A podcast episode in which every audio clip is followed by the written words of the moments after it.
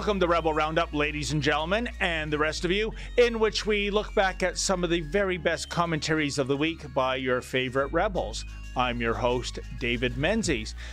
Well, Sheila Gunn Reid and a friend recently decided to conduct an ongoing experiment into the effectiveness of the COVID 19 vaccine and the coronavirus testing.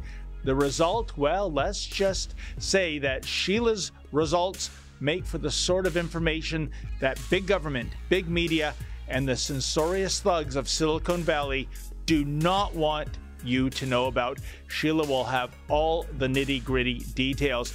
And it was about a year ago that Church of God pastor Tobias Tissen, well, he defied the COVID emergency orders and had the temerity to open his church now the authorities are coming after him big time. He faces up to a million dollars in fines.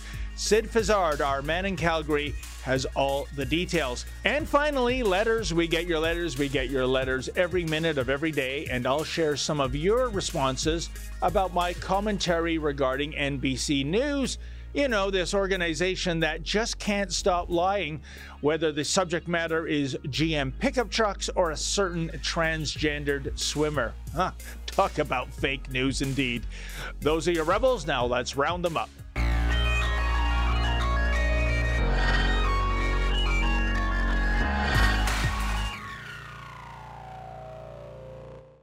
You know, I saw this very interesting statistic this morning. It was sent to me in my email by my friend, good friend of Rebel News, Tom Harris from the International Climate Science Coalition Canada. I took a screenshot of it. It was so interesting. It's readily available COVID 19 data from the Ontario government website.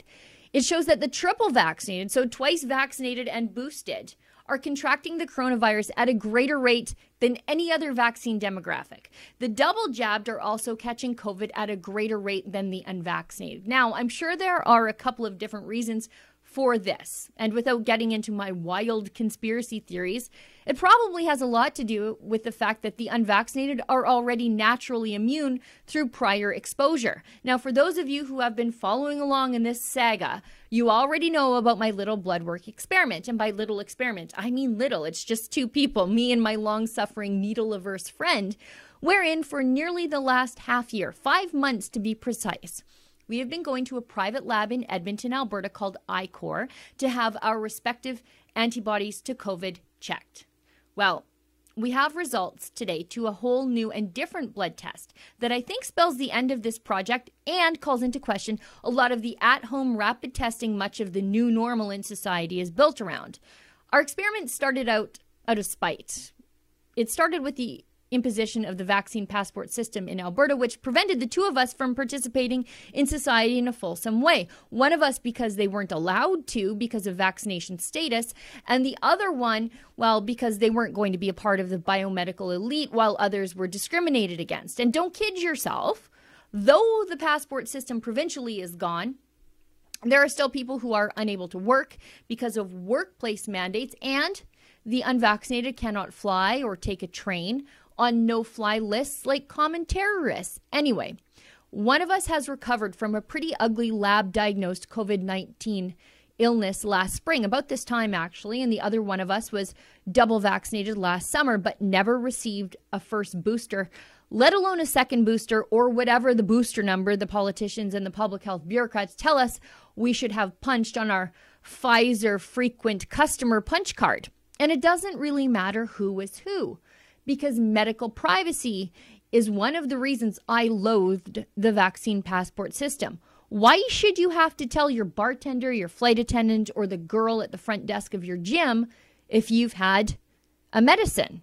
Anyway, my friend and I started testing at a private lab to prove to ourselves and to others what medical discrimination really looks like in real time because from the outset, the one of us who is naturally immune to COVID and the artificially immune well, we had equal levels of antibodies, greater than 250 units of COVID 19 antibodies per milliliter of our blood. And as an aside, we had to pay out of pocket for this testing because the Alberta government blocks doctors from ordering this lab work, a policy I confirmed five months ago in an email with a spokesperson from Alberta Health.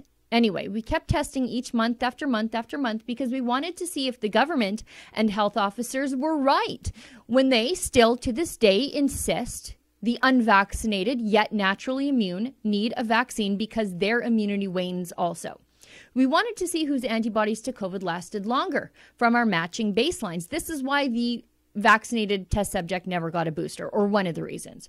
But here's where things get weird and why we did that new test brought in by ICOR to further investigate what was really going on. The vaccinated test subject had not been sick prior to the start of the experiment at all, not even the sniffles. But during the experiment, that person fell under the weather. Not terribly, but they were sick three times in five months. And each time, to protect the integrity of the experiment, that person got a COVID test, once in a lab, and the other two times in an effort to avoid being added to the daily lockdown case counts used to control society, that person took an at home COVID test, all of which came back negative. Perfect, right? The experiment was still okay, except it wasn't, and we didn't know it until ICOR just this last month made a T cell test available. Unlike other quantitative tests, the tests that test the levels of our antibodies in our blood, the T cell test tests where those antibodies are from, or rather how they were obtained. The T cell test shows if you have natural immunity to COVID. You see, we started getting suspicious that after 10 months, the vaccinated person hadn't seen a drop off in antibody count. And we were more inclined to believe that the vaccine was actually a misdiagnosed failure rather than just so darn effective that it didn't need a booster yet after 10 months. So we took the new T cell test, 300 bucks a piece out of pocket because again, the province blocks doctors from letting you know if you have immunity to COVID, let alone natural immunity to COVID. And guess what? We both have T cell or naturally obtained immunity. So what does this mean? It means the vaccine likely provided no protection to COVID whatsoever. But it also calls into question the testing, too, which was already suspect. But it was interesting to see it play out in our own blood work in real time. A study published by the CDC found that the antigen test provided a 20% false negative rate in symptomatic individuals and 59% false negative rates in asymptomatic persons. So, one in five actually sick people will get a negative COVID test result, and two out of three asymptomatic people exposed to the virus will get a false negative. And that's under ideal conditions, not over the kitchen sink with a stick up your nose playing lab tech CSI. So, though we never got to see the race to the bottom with COVID antibodies, we were able to show how unscientific the discrimination against the unvaccinated truly is and how useless vaccine mandates are. We can see that the vaccine did nothing to keep the one person from becoming infected, and the test couldn't even identify a COVID case when clearly, at some point, that person absolutely had a case of COVID. And yet, this is the system the new normal that our whole society is now built around tests and vaccines, vaccines and tests. And neither one of those things worked here. One to fly, one to work, vaccines and tests, tests and vaccines and tests, and trusting the science. And yet, when we put the political science to the test with real medical science, the political science failed spectacularly. Wow.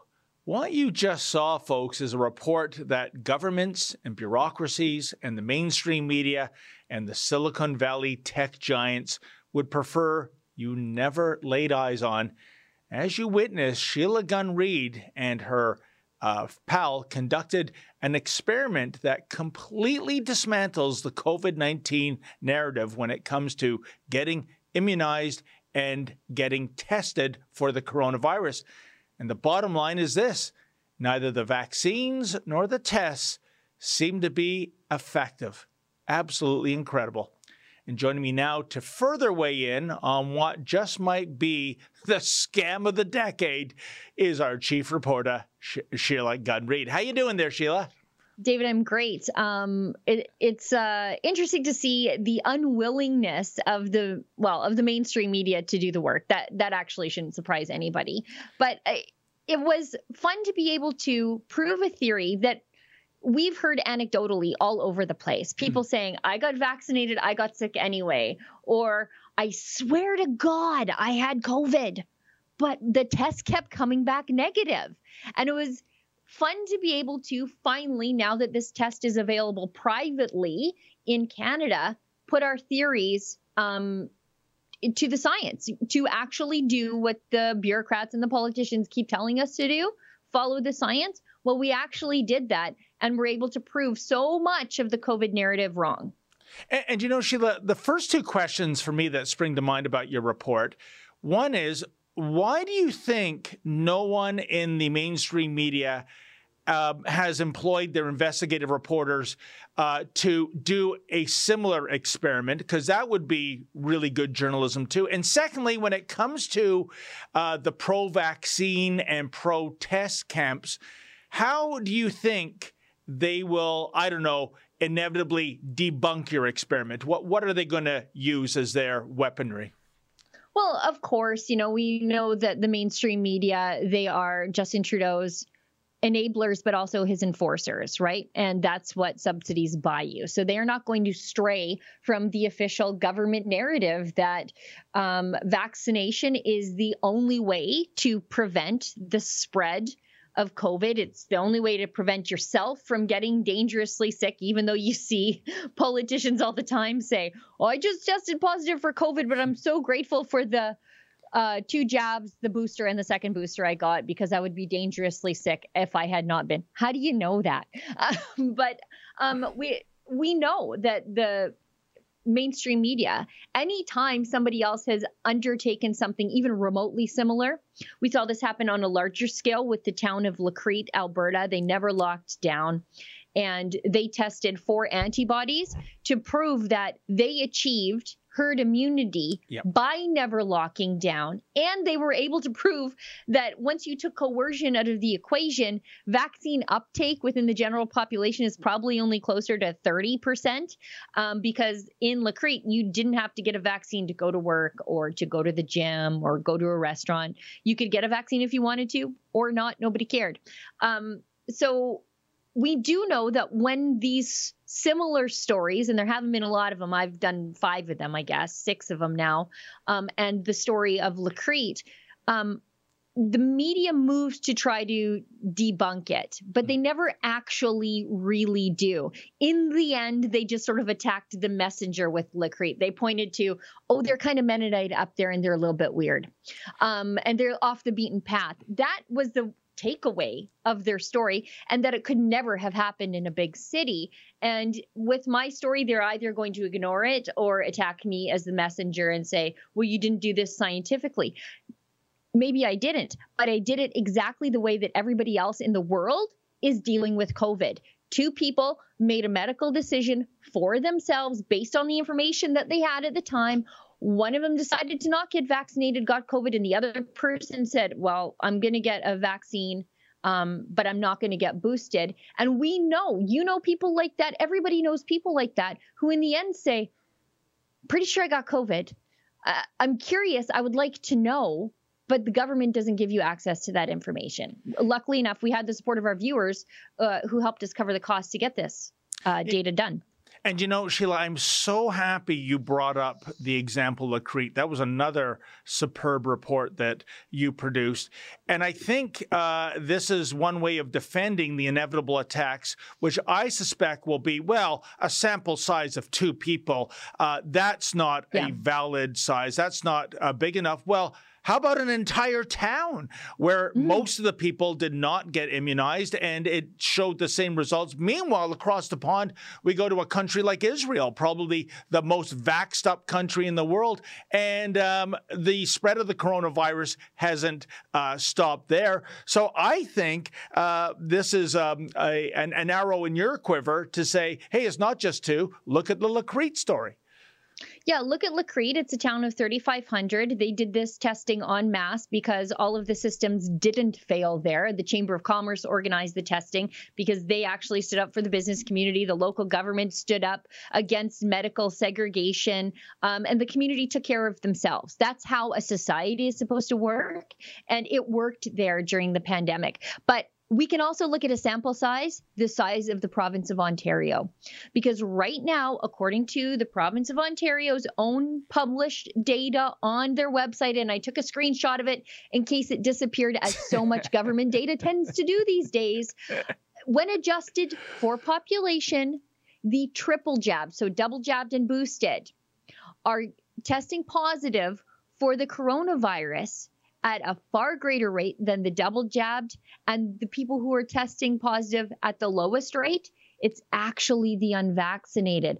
And i think it goes to my theory that a lot of the people who chose to not get vaccinated were people who had already had covid. And so those people have the longer more resistant um, and more robust to all the strains of covid uh, natural immunity. And it's helping them get through the omicron and let's uh, get one thing straight here, Sheila. When you and your friend went into this experiment, you didn't have an agenda, you didn't have a conclusion you wanted to prove. What I'm getting at is that if your data, uh, if the data from you and your friend was the exact opposite, you would have reported that too, I assume, right? Sure. How could I not? Yeah. You know, we went into this um, with um, either to prove politicians right or wrong we were testing what they were telling us. They were telling us that vaccination was the most robust uh, version of immunity. So when we tested for our baselines, the unvaccinated person and the vaccinated person both had equal amounts of COVID uh, spike protein antibodies. So that, in, in and of itself, proved the politicians wrong. But it also proved the segregation of the vaccine passport system because even though we were both as immune based on our antibody levels as each other, only one of us could function as part of the biomedical elite.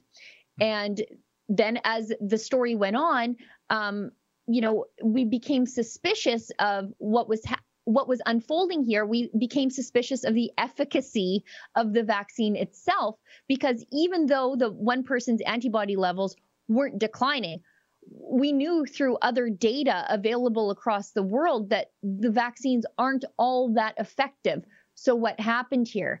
A COVID test at some point failed to catch a COVID infection. And one of those COVID tests was lab a lab test and the other two were, you know, over the kitchen sink with a stick up your nose. But apparently that's good enough for the government, so it should have been good enough for our experiment too. And one of those tests failed and the vaccine failed. Well, Sheila, it was a superb report. It should be the beginning of a media snowball, uh, but it won't be, of course, because this goes completely against uh, the media narrative. One last question Do you have any more experiments up your sleeve to debunk uh, some of the crazy things going on in our ever crazier world? you know, I, am sort of sad to see the experiment kind of come to an end mm. because now we we see that we, my friend and I, both have natural immunity. That's the T cell immunity. It's more resilient and longer lasting. But, but I'm still curious about how the other spike protein antibodies diminish.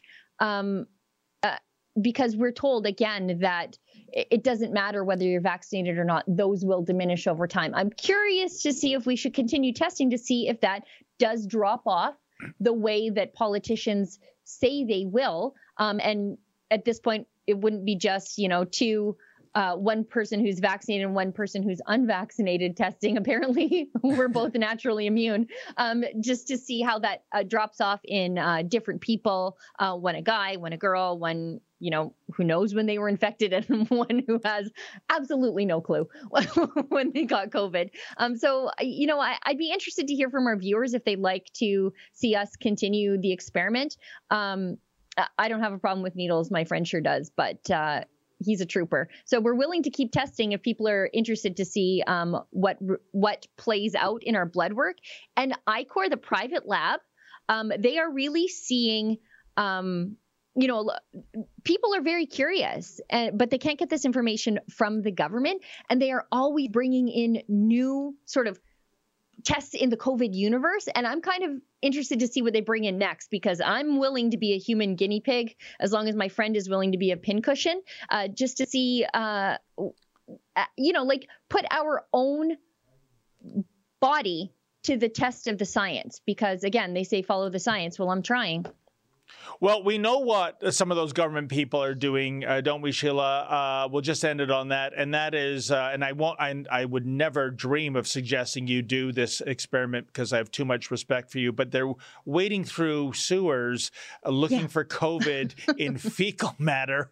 Evidently, that's the new normal of uh, announcing uh, increased case counts of the coronavirus like I said, Sheila, a crazy world. Great report. I urge everyone to watch it. Thank you so much, Sheila.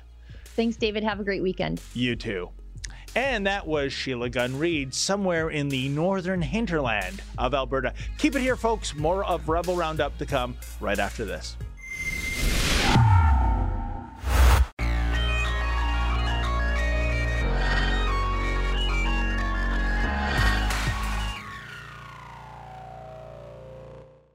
When churches were no longer able to gather thanks to COVID health orders in Manitoba, one pastor stood above the rest in defiance. Now quarantine tickets, Pastor Tobias Tissen fights on. Over a year ago, he defied COVID emergency orders by attending protests against said COVID emergency orders, and more grievously, for practicing his religion. This was seen by the state as defying public gathering limits of no greater than five.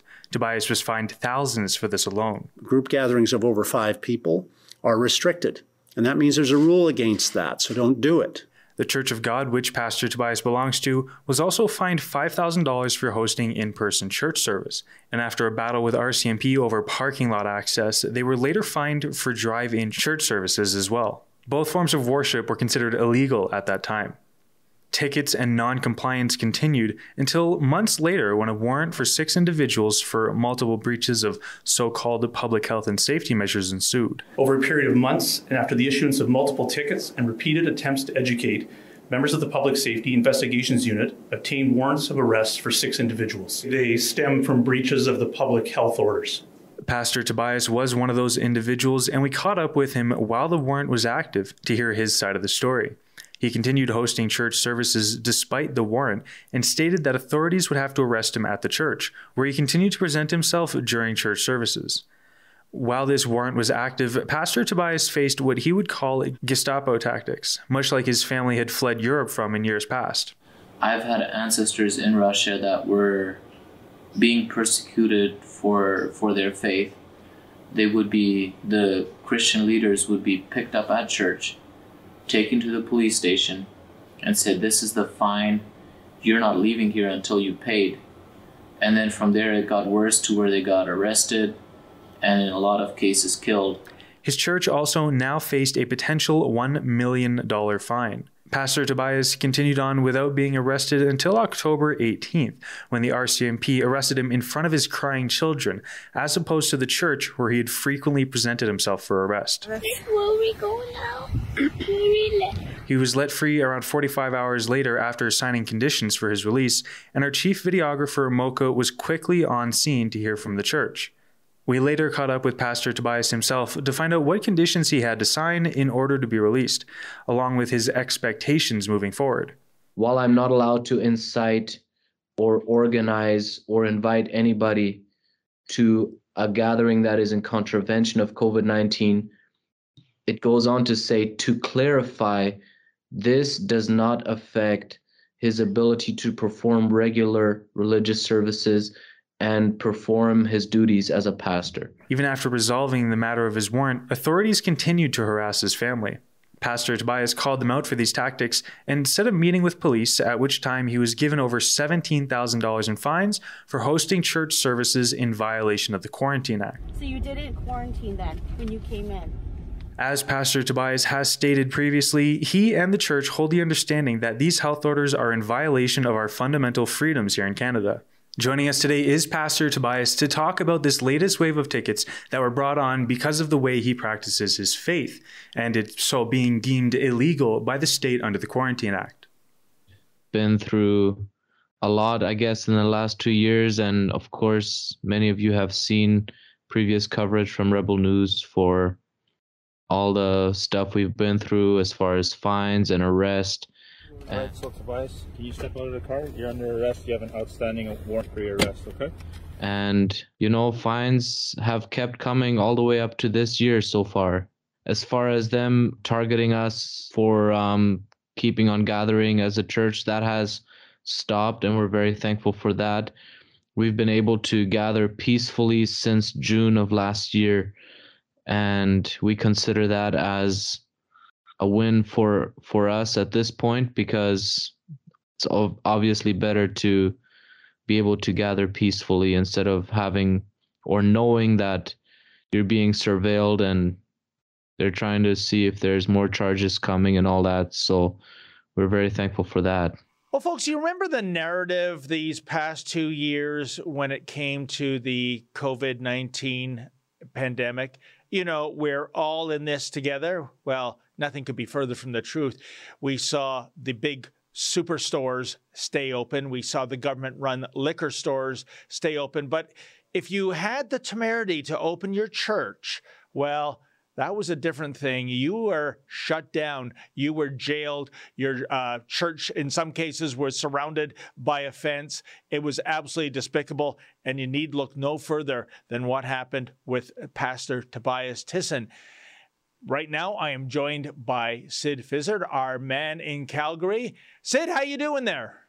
Great. How you guys doing down there? Oh, we're doing great. Sid, um, I find this heartbreaking. As you mentioned in the video, he is facing, or the church is facing, a potential $1 million fine. No little church has $1 million just lying there in the uh, collection uh, plates. What's going on with this, I think, vendetta against uh, Pastor Tobias? Yeah, it was certainly threatening, and it was around the same time that Manitoba was having a lottery, uh, get vaccinated type lottery, where they're handing out large amounts of money. And I think that was part of why it was uh, threatened a ticket of possibly a million dollars, which is interesting. And you see, there's other people on that list who also were facing fines, but nowhere near to the same extent. And yet, Sid, when we come to the science, because we were told ad nauseum that every one of these COVID 19 policies and decisions and laws were driven by the science, when it comes to that, is there any evidence whatsoever that um, Pastor uh, Tobias's church was some kind of a super spreader for the coronavirus? Um, there are certainly threats that the area may have at certain times been uh, having higher COVID numbers, but the fact of the matter is they weren't even allowed to have uh, drive-in church services, windows rolled up, you listen in through the radio. Uh, they weren't even allowed to do that without the RCMP trying to block off their parking lot. So uh, I think these tactics we're seeing are certainly uh, just threats of punishment or compliance. Those are your only two options. You know, Sid, that's amazing because it reminds me of uh, Henry Hildebrandt's church. We went out uh, a year ago to visit those services. And the same deal. It was like a drive in movie. Everybody was in their vehicles, windows up, a radio frequency uh, presenting the sermon. And that was offside. And yet, literally about I don't know, three or 400 meters down the road uh, from that church of uh, Pastor Hildebrandt was a no frills grocery store packed to the gills with shoppers. So, where's the science there? I would suggest that there's far more of a chance of an outbreak if uh, people of different families are inside a grocery store hobnobbing as opposed to families segregating themselves in their own private vehicles. Yeah, no, absolutely, I'd agree with you, and I think. Uh, well, it's it's a problem that we're seeing it in multiple provinces. Uh, that was what Tobias had to deal with as well, where liquor stores were open, uh, WalMarts were open, and we even had reporters uh, going to the WalMarts. And even though you could fill the house, basically, there were many sections that were based on uh, Christmas services and you know Christmas trees, Christmas cards, uh, Christmas themed clothing. Was all blocked off. So uh, it just goes further down that rabbit hole of this is punishment towards religious groups as well. Yeah, so you can walk into a liquor store, typically government run and operated uh, in our great dominion, uh, and that's okay, but you can't go to a pastor, especially at a time, Sid, I think in the last two years, what have we seen? Depression spiking, uh, suicide and suicide attempts. People, I think, needed that kind of outreach uh, to go to a church or whatever your place of worship was, um, you know, to come out of the darkness, so to speak. It seems just despicably unfair that certain authorities would target these pastors and these places of worship in the first place. Last word goes to you, my friend.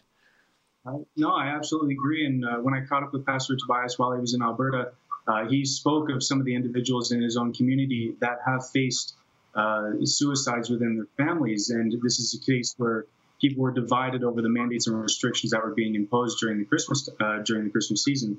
Um, and that division inevitably led to the most unfortunate circumstance for this individual. So uh, it's something we're seeing across the board. And I think pastors have an ear out for this sort of thing. People come to them with these sort of conversations.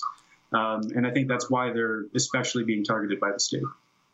What a sad situation. And can we just Sid, please retire the phrase, we're all in this together. I think that is now the number one lie of all time, even superseding the check is in the mail and hi, I'm from the government. I'm here to help you. So let's let's call it as it is. Uh, some people made out like gangbusters uh, during the pandemic, and others, um, well, they were persecuted and prosecuted for no valid reason. And that would be certainly the case with Pastor Tobias. Sid, thank you so much. You have a great weekend, my friend. You guys as well. All right. And that was Sid Fizzard in Calgary. Keep it here, folks. More of Rebel Roundup to come right after this.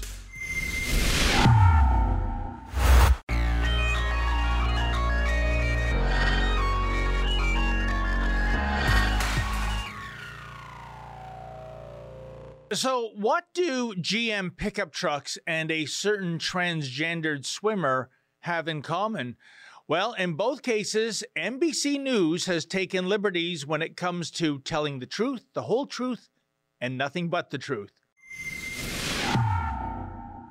Folks, check out this photo of liar, or I mean Lia Thomas in this NBC news feed. Wow, Lia is really transgendering nicely, isn't he? Look at that creamy complexion, that soft, smooth skin. Is this dude using a certain dishwashing liquid, maybe? Dishwashing liquid? it's Palmolive. Mild? More than mild. Makes heaps of suds that last. And like I said, Palmolive softens hands while you do the dishes. Madge, I'm cuckoo over Palmolive. Ah, uh, but here's the thing, folks.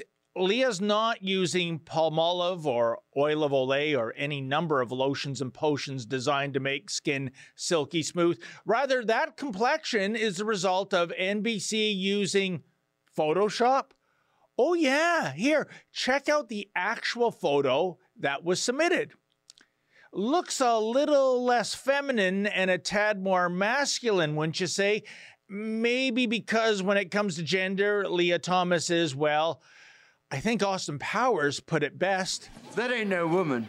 It's a man, man. As the saying goes, the camera never lies, but NBC News, well, they sure do. Alas, a transgendered male to female athlete that looks quite manly doesn't quite fit into the narrative of the woke joke journalists in the mainstream media. You know, the idea that trans women are real women even though real, real women are getting slaughtered in the pool by this grifter. So it is that the folks at NBC News took it upon themselves to transform the real photo of Lia into a fake photo of Lia. Hey, transgender, transformed, trans fats. It's all the same, right? Now, at time of taping, NBC had yet to apologize for the photo fakery, and I did reach out to the media relations department of NBC News with some questions, but nobody has gotten back to me so far. No surprise there, really. The mainstream media loves to intrude into the lives of individuals on the proviso that the public has the right to know.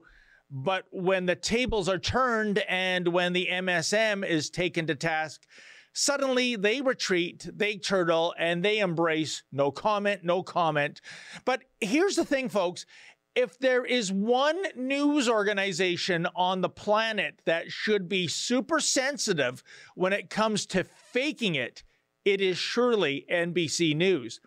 Let's dial back the clock to November 1992. The NBC News program Dateline thought they had a real juicy scoop on their hands. You see, there were reports of pickup trucks made by General Motors having a design flaw that resulted in those pickups exploding. NBC decided to put this to the test. Here's an excerpt of their now infamous report. To see for ourselves what might happen in a side impact crash, Dateline NBC hired the Institute for Safety Analysis to conduct crash demonstrations. Unlike GM tests, the fuel tanks were filled with real gasoline. Look what happened. At impact, a small hole was punctured in the tank. According to our experts, the pressure of the collision and the crushing of the gas tank forced gasoline to spew from the gas cap. The fuel then erupted into flames when ignited by the impacting car's headlight. Wow, that was dramatic, wasn't it? And quite frightening, too. What's more, would you buy a GM pickup truck knowing that if you ever got T boned, your vehicle would, well, in the words of Billy Sol Hurok and Big Jim McBob. Yeah. You remember how it ended? Yeah, everything at the end blowed up. blowed up good. blowed up real good. Real good. yeah. No, I'm sure you wouldn't buy a GM pickup truck that acted like a next generation Ford Pinto upon impact. But alas and alack, there was just one teeny tiny little wee problem with NBC's report. Take it away, Romulan Senator Vreenak. It's a fake. That's right. That report was more fake than Pamela Anderson's bus line. You see, try as they might, NBC News could not get those GM pickup trucks to blow up when enduring a side impact. Thus, embracing the mantra of don't let the facts get in the way of a good story, NBC decided to, well, you know, grease the wheels a bit to get those much sought after kaboom visuals, which is to say, they secretly affix incendiary devices on those gas tanks. No, I swear to God, folks, those journalists had their henchmen put little bombs on those gas tanks to make those trucks blow up real good. Yeah, hard hitting news suddenly morphed into paperback fiction. In fact, I would say the smear tactics NBC used to demonize GM 30 years ago might be the great great granddaddy of what we now refer to as fake news today. And the thing is, NBC News might have gone away with this scam if it were not for a fireman on the set who was so disgusted by the chicanery that he contacted GM and he spilled the beans. And the general quickly and justifiably proceeded with a major defamation lawsuit. That lawsuit would eventually be settled out of court for an undisclosed amount. But here's the subsequent mea culpa that aired courtesy of co anchors Jane Pauley and Stone Phillips. NBC's contractor did put incendiary devices under the trucks to ensure that there would be a fire if gasoline were released from the truck's gas tank. We said the crash, quote, forced gasoline to spew from the fuel cap, end quote. GM says since the gas cap was the wrong cap for the GM filler tube, and because the gas tank was overfilled, the cap came off when the impact occurred. We agree with GM that we should have told our viewers about these devices. The Dateline reporter, uh, however, said, quote, at impact, a small hole was punctured in the tank, unquote. GM has now x-rayed that tank and found no hole. We acknowledge the placing of the incendiary devices under the truck was a bad idea from start to finish. Oopsie. Oh, and Stone Phillips also went on to say this quote, We apologize to our viewers and to General Motors. We have also concluded that unscientific demonstrations should have no place in hard news stories at NBC that's our new policy. End quote.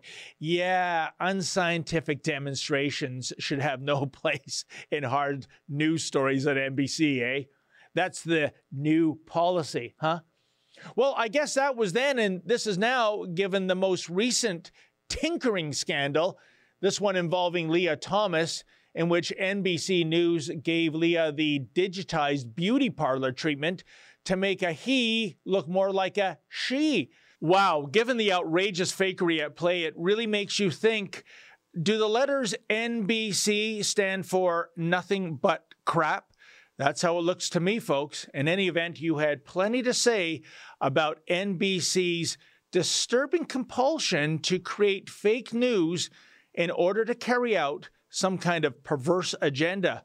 Solana writes, those fuzznut dudes dominating women's sports have proven just one thing that men can beat women at absolutely anything. It is clearly obvious that men and women were never designed to be the same or equal in any possible way. And this is the message the feminist Marxists and their friends in government are giving us with their circus show. Well, Solana, certainly when it comes to sports, I agree with your point.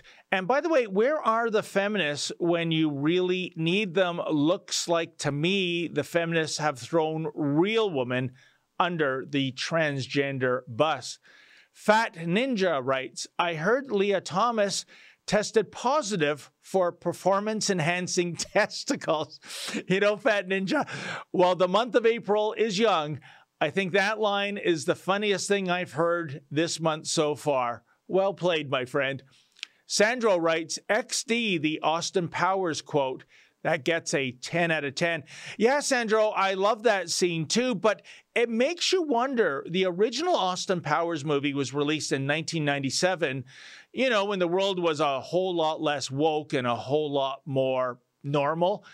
Do you think such a scene that depicts the unmasking of a fake woman could be part of a movie if it were filmed today? I don't think so. I think the Hollywood elite would deem it to be, oh, I don't know, too transphobic. And Lar M writes the transgenders should have their own rules, regulations, and a standard set by the elected transgender sport governing body according to the normal distribution of the degree of transgendership. Well, you know, if I interpret your comments correctly, Lar, I think what you are saying is that when it comes to sports, there should be a male, female, and other division comprised of the she-male community. You know, I think I might even tune in to watch that gong show. Sounds entertaining. well, that wraps up another edition of Rebel Roundup. Thanks so much for joining us. See you next week. And hey, folks, never forget without risk, there can be no glory. Good night.